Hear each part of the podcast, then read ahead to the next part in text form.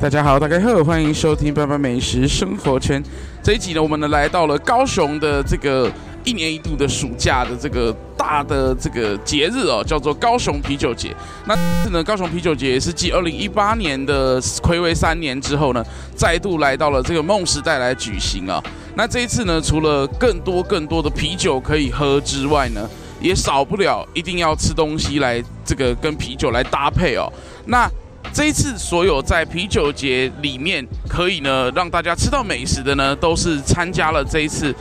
高雄下酒菜的这个料理竞赛脱颖而出的前十三强哦，才可以来到现场来跟大家互动啊。那当然，我们也很高兴的可以来跟这一次的这前十三强一起来聊聊天哦。那我们就邀请这一次呃在十三强里面脱颖而出的这个荣源乡村料理的这位陈主厨来跟我们聊聊天哦。请陈主厨跟我们的听众朋友来跟大家打声招呼。哎哎，大家好，我是龙源乡村料理的主厨，哎，陈鹏居，哎，大家你好。好，平常我们要在哪里才可以吃得到你们家的料理？哎，我们店呢是在我们旧旧城左营的海军基地的最里面，在可能古时候算说比较长辈的年代的话，都会听过海军基地那边有一个叫中正堂的园区里面。那我们是在那个园区里面的一个庭园的。那个热炒的餐厅这样子，那我们在那边在地经营了二十年，对对对。那像我们为什么会叫龙源？因为我们以前餐厅的正中央有一棵两百多年的榕树，那大家其实都是在那个榕树下享用我们的美食，还包括说我们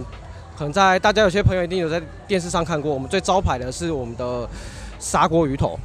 对。那这次就是受邀那个主持人的邀请嘛，来跟大家介绍一下，就是我们这次啤酒节的料理。那因为我们其实算是我们餐厅算是第一次参加我们高雄的啤酒节的活动，因为以前想要尝试啊，阿怕就是说哎、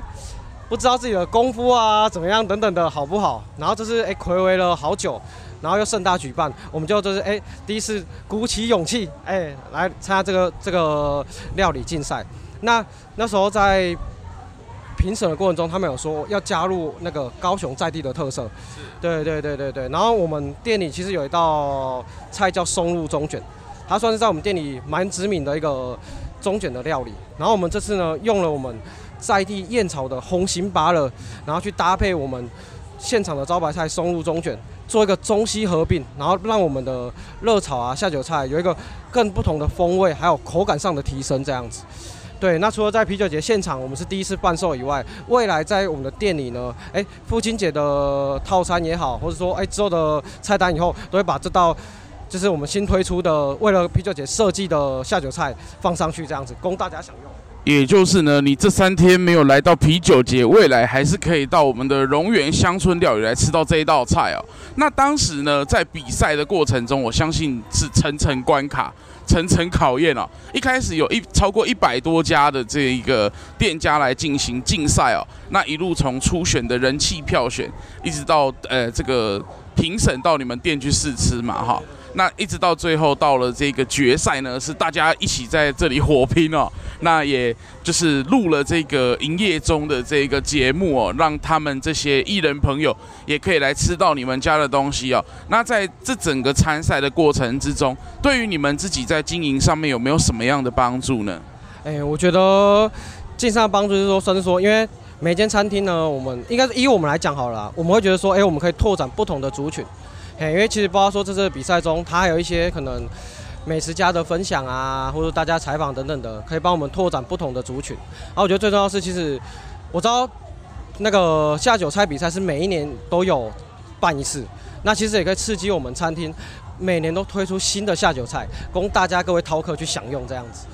对对对。因为我相信哈，不管是星期几的哈，只要来到一瓶啤酒哈，天天都是假日啦哈。因为每个人可能上班的这个日期是不太一样的啦，有一些人是假日才休假，有一些人是平日的时候休假。那平常我们到这个龙源要先事先定位才吃得到吗？还是诶直接走进去就可以吃到？